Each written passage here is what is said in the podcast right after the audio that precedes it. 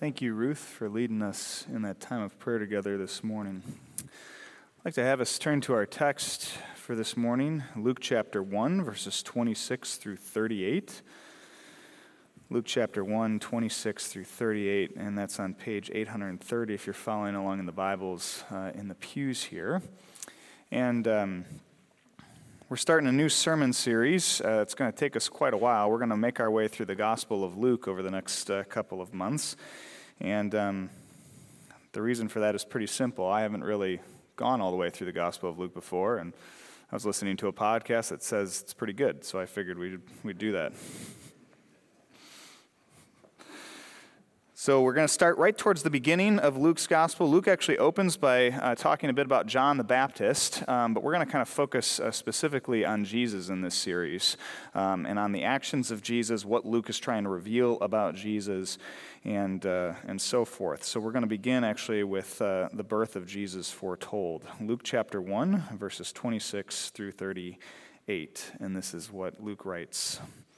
In the sixth month of Elizabeth, that's John the Baptist's mom, in the sixth month of her pregnancy, God sent the angel Gabriel to Nazareth, a town in Galilee, to a virgin pledged to be married to a man named Joseph, a descendant of David. The virgin's name was Mary. The angel went to her and said, Greetings, you who are highly favored. The Lord is with you. Mary was greatly troubled at his words and wondered what kind of greeting this was. But the angel said to her, Do not be afraid, Mary you have found favor with God. You will conceive and give birth to a son, and you are to call him Jesus. He will be great and will be called the Son of the Most High. The Lord God will give him the throne of his father David, and he will reign over Jacob's descendants forever. His kingdom will never end. How will this be? Mary asked the angel, since I am a virgin. The angel answered, The Holy Spirit will come on you, and the power of the Most High will overshadow you. So the Holy One to be born will be called the Son of God. Even Elizabeth, your relative, is going to have a child in her old age, and she who was said to be unable to conceive is in her sixth month. For no word from God will ever fail. I am the Lord's servant, Mary answered. May your word to me be fulfilled. Then the angel left her. This is the word of the Lord. Thanks be to God. Sisters and brothers in Jesus Christ, the movie The Shawshank Redemption tells the story of a group of inmates at the Shawshank State Penitentiary from the 1940s to the 1960s. In the film, one of their guards, Captain Hadley, is, to put it mildly, a gruff fellow. Uh, he's hard on the inmates, unkind to his fellow guards, and it always seems like he's finding something to be wrong or difficult or frustrating. For instance, at one point in the film, Captain Hadley learns that he's received a pretty big inheritance from one of his family members who recently passed away. And yet he even finds a problem with that. After receiving the news that he's going to uh, get this um, sort of influx of free money to him, all he can do is complain about how the government is going to tax him for it. You see, even though this inheritance should be good news to him, Captain Hadley is afraid of what it's going to cost him. I think sometimes the Christian gospel has the same effect on us as Christian believers. It's good news, right? The gospel is good news about salvation. It's good news about the forgiveness of our sins. It's good news about the restoration of our relationship with God. And yet sometimes it still makes us afraid. The gospel makes us afraid of what it might do to us. It makes us afraid of what it might demand from us. It makes us afraid of what it might cost us. We actually get that word, the gospel, from a Greek word, euangelion. In the original Greek, that word literally means good news. And when we hear it today, we probably think of the Christian definition of it, right? The gospel, the good news, is the good news of Jesus Christ. It's the good news of salvation. It's the good news of the Christian faith. That's how we use this word, the gospel, these days. But that word, euangelion, the gospel, actually predates the Christian faith. And so, before the early Christians sort of assumed it and started using it for their purposes, it actually had another meaning, something else that it used to refer to before it became a Christian term. In fact, it was actually a military term that referred to a very specific kind of battlefield report. You see, throughout history, battles were usually fought off in the wilderness somewhere. Okay, in the 21st century, we're familiar with the concept of urban warfare, and unfortunately, we've actually been seeing that recently playing out in Ukraine, right? Um, but for much of human history, battles weren't fought in cities that way. They were actually often fought off in a field somewhere, out in a neutral location, far away from the cities and kingdoms that were participating in them. And there were a whole number of reasons for that. Okay, but one of the biggest was that cities were considered extremely valuable in the ancient world. They still are today. And so, when, when different countries would go to war with each other, one of the things that they wanted to do was preserve those cities. If you were an ancient king or queen and your kingdom was going to war, you always wanted to fight those battles some way, somewhere far away. You certainly didn't want your own city to be destroyed in the fighting, but you didn't want the other side's city or cities to be destroyed either. And that's because you were hoping that once you won, you would be able to take those cities over and use their value for yourself. And so, because of that, ancient civilizations often fought their battles, their wars, their conflicts someplace else, someplace far away, someplace off in the wilderness or a field somewhere away from the cities. Those battles, by the way, were often also one and done affairs. This is, again, pretty different from how war today works. We're used to wars that can go on for a series of battles over the course of many years. But that's actually a fairly recent development because for much of history, wars consisted of one, maybe two battles. The two sides would meet, fight, and then whoever won pretty much won the war. Um, I listen to a history podcast because, of course, I do.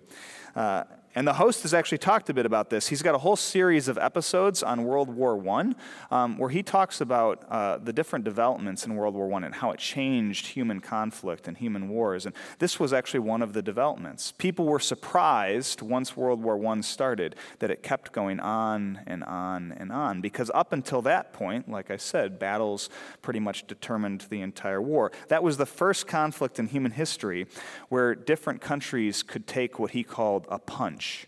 They could take a punch, get back up, and go back out and do it again. Until that point, most countries didn't have enough resources if they lost a battle to raise a whole other army and go back out for more. But during that conflict, they did. And so as a result, war got a lot longer. It was the first time that that happened in human history. In the ancient world, entire wars were instead won or lost in just a day. What all that means then is that you were, if you were a citizen of one of those ancient civilizations, some ancient city or ancient kingdom, and your country went to war, your entire life could change just like that. One day was all it took. You might have woken up a Seleucid that morning, but all of a sudden you're going to bed as a Roman. Some battle took place somewhere, and now all of a sudden you're a different nationality, living as part of a different kingdom and ruled by a different king. And here's the thing that all might happen, and you might not have any idea. You might not know that there had been this battle, that there had been this war. In fact, you might not have even known that your country was in a conflict at all. After all, there were no smartphones back then, right? There were no news cameras with live updates of the battle, no Twitter feeds, right? And so, for most of history, the average person, the average citizen of some city, some king, they wouldn't know that their kingdom was involved in some conflict. They wouldn't know how that conflict turned out, and they wouldn't have known what it meant for their lives. Until, that is, the messenger showed up the angelos in the original Greek. Okay, you see, once the battle was done and the winning side had emerged victorious, what they would do is they would send out messengers, runners, to go to all the cities and towns in the kingdom and tell them what had happened. In fact, this is actually where we get the distance for a marathon. 26.2 miles. Because after the Battle of Marathon in 490 BC, when the Greeks defeated the Persians, the Greeks sent a runner, a soldier named Phidippides, to run to Athens with the news that they had been victorious. Okay? Legend has it that he had got there, said, We've won, and then collapsed and died. So that's why a lot of people say if you run a marathon, start like Phidippides, finish like someone else. Okay? We even see an example of this in 2 Samuel 18. There's a young man in that chapter who begs the commander of Israel's army to let him run to King David with the news of what happened to his son Absalom. And so that runner, that angelos, that messenger would have showed up in the towns and cities of that kingdom, of the kingdoms that were involved, and he would have announced to them the euangelion, the good news, the battlefield report. He'd show up in the town square and say, I have good news for you. The battle has been won. Let me tell you about your king. And then they would announce the good news of who had won the battle. That's how that word angelos was originally used before it became a Christian term. It was a news update, a battlefield report, the good news of who had won the war. And yet, just like with Captain Hadley's news about his inheritance, that good news, that euangelion, that gospel, might have had another side to it, right? Because if your king won, then no big deal. Your life would stay the same. It would just be back to life as usual for you. But if the other side won, your whole life could change in a moment, could look entirely different. The rules, regulations, laws, taxes you lived according to, even your religion could change. You see, news like that, even good news, changes us, it affects us. Sometimes it costs us something. It certainly cost Mary. We have a tendency, I think, to imagine this scene here in Luke chapter 1 um, in a bit of a sanitized way, I'd say. After all, this passage is one we've probably heard before, right? Most likely around Christmas time some year. And it's easy to think, oh, how nice. You know, there was Mary sitting in her room, probably doing her devotions or something, right? And then this angel, Gabriel, shows up and he's warm and smiling and gracious. And he gives Mary the wonderful news that she's going to become pregnant and that her child will be the Messiah. And it's beautiful how Mary just humbly and obediently responds, May your word to me be fulfilled. What a wonderful story. The only problem is that this actually probably wasn't that wonderful of a story for Mary, at least not at the start. This euangelion, this gospel, doesn't come to her as good news, at least not yet. She doesn't receive this angelos, this messenger, with the kind of humble, smiling gladness we imagine. Instead, she receives him and the news that he brings to her with fear and trembling. Why? In order to understand that, I think it's helpful for us to take a, a, closer look at this text this morning, to spend some time actually in Mary's shoes and look at this encounter with Gabriel through her eyes. I think doing so will help us understand a bit better what's going on here, what kind of gospel or good news Luke wants us to hear as he tells this gospel story, and what it means not only for people like Mary back then, but still for us as Christian believers today. And so let's start with Mary's age. Uh, to be honest, Mary is probably quite a bit younger here than we tend to imagine her. Uh, that's because in that time and culture, girls were usually engaged between the ages of 10 to 12 years old. They were usually married then uh, between the ages of 12 to 14. So when, when Luke says that Mary was pledged to be married, it doesn't mean that she was in her late teens or early 20s the way that we might think of a young engaged woman today. Instead, it means that she was probably only 12 or 13 years old. Second, to be pledged or betrothed or engaged to be married meant something different back then than it does today. That's because to be engaged today means that you're probably going to get married, right? But there's still a bit of wiggle room. I mean, we don't hear about it often, um, but every once in a while you'll hear of someone getting cold feet and calling off a wedding. For one reason or another, they break off their engagement and end the relationship. But that kind of wiggle room did not exist back then in Mary's day. Uh, it certainly didn't exist for the woman in a relationship. And that's because once you were engaged for all intents and purposes, you were already, according to the legal process at the time, married. Uh, as part of the betrothal process, there was actually a legal transaction that took place where the groom would go to the bride's father and pay him a sum of money. It was known as the bride's price. And in return, her father would give the groom a legal document called a deed of betrothal, promising that bride to that groom. Now, the bride would continue to stay at her father's house until the actual wedding took place, but for all intents and purposes, in the eyes of the law, the bride and groom were more or less already married. In fact, if the groom decided that for some reason he did want to break off the engagement, he actually had to go to the magistrates and draw up a full document of divorce in order to call off the engagement with his fiancee. It'd be kind of like today if when couples uh, got engaged, the first thing that they did was actually went to the courthouse and got a civil marriage certificate before then later getting married in the church. That's kind of what it was like. There was this legal aspect that predated the wedding ceremony itself. And so Mary isn't just engaged to Joseph the way we might think of today.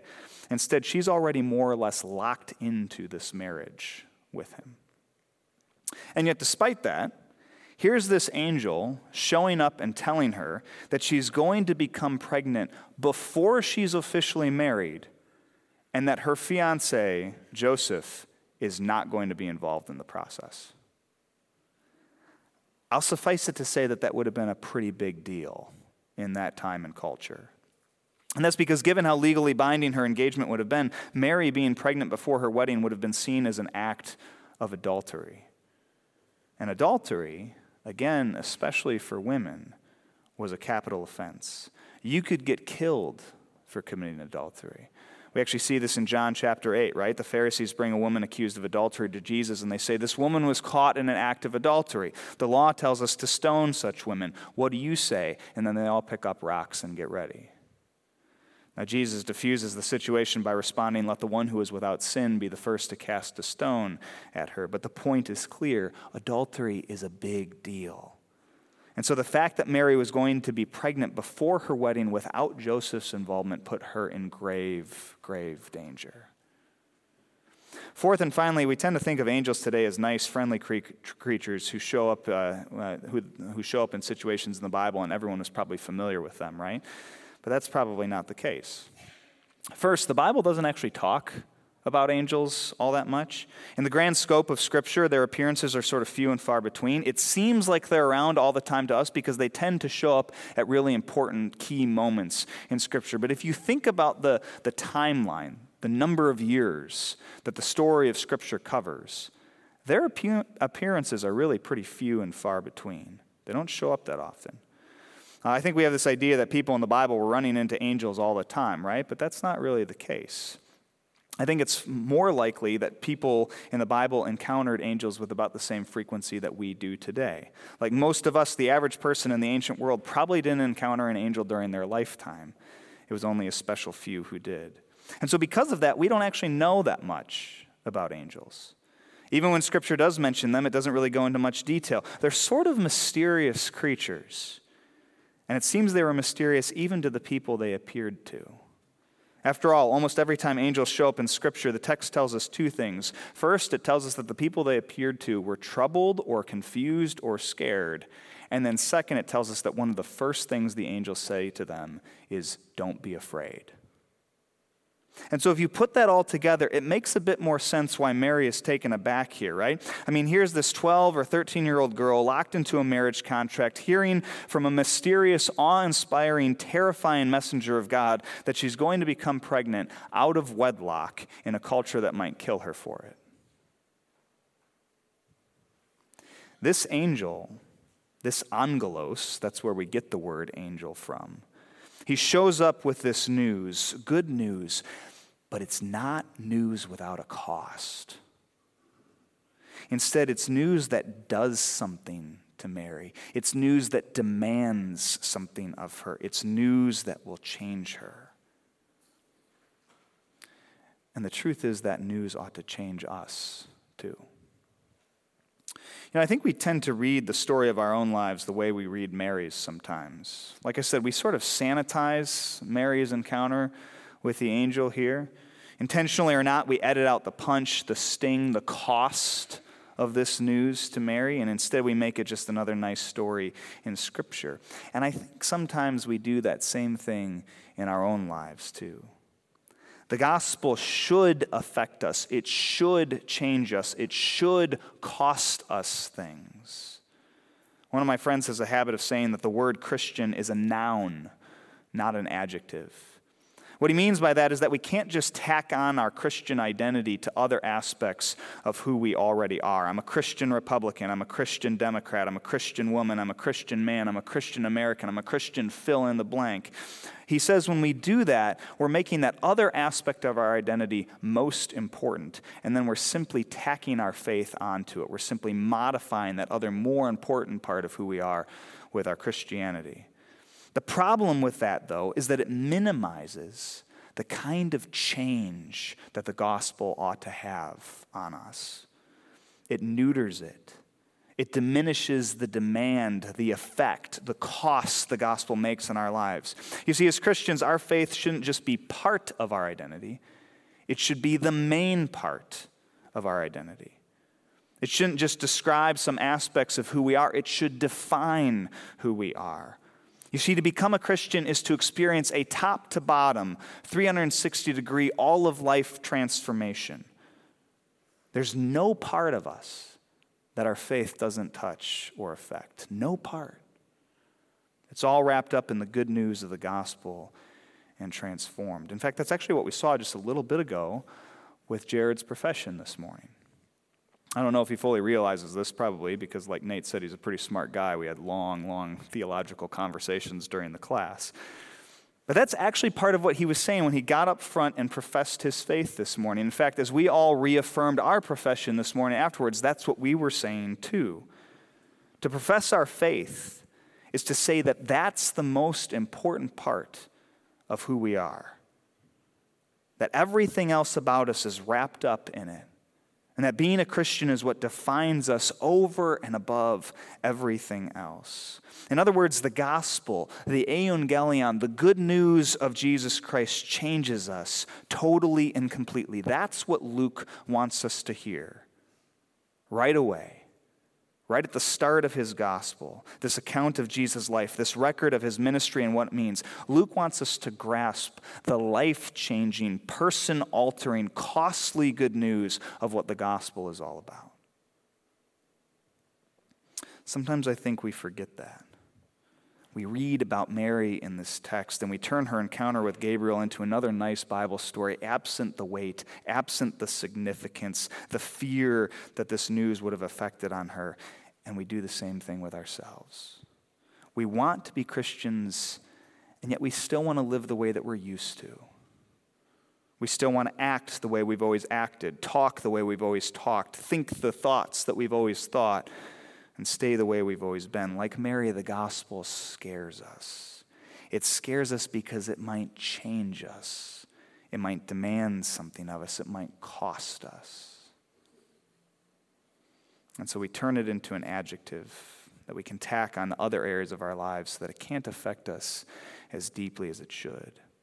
We sanitize and minimize it and downplay just how transformative, just how powerful, just how life changing the gospel really should be. We take the good news of Jesus Christ and we turn it into nice news so we don't have to deal with the demands it makes on us.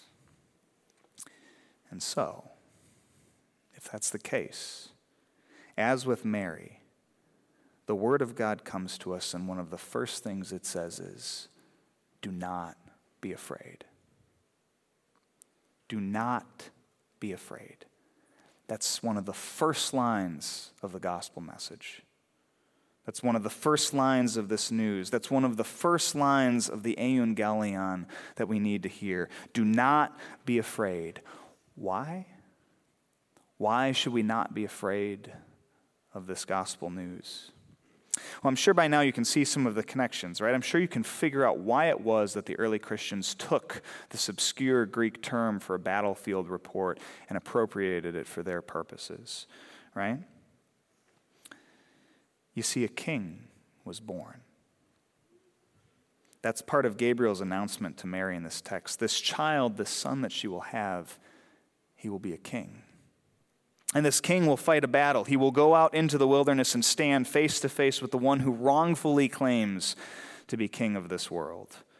He will do battle against him, Satan, and all the forces of sin and death that accompany him. And though it will look as though this king will lose, though it will look as though Satan will triumph and put him in the grave, though it will look as though the battle is over, this king will arise. He will defeat the forces of Satan and sin and death, and he will establish his rule and reign over all things. And that, indeed, is what happened. We just celebrated it again a week ago. That's the news, the euangelion, the gospel that has come to us. It's not news that leaves us the same. It changes us, it transforms us, it costs us, but it also comforts us, calms us, and puts our fears to rest. Do not be afraid. That's where this story, this gospel, this good news of Jesus starts. Do not be afraid because of him. We don't have to be. Thanks be to God. Amen. Will you pray with me?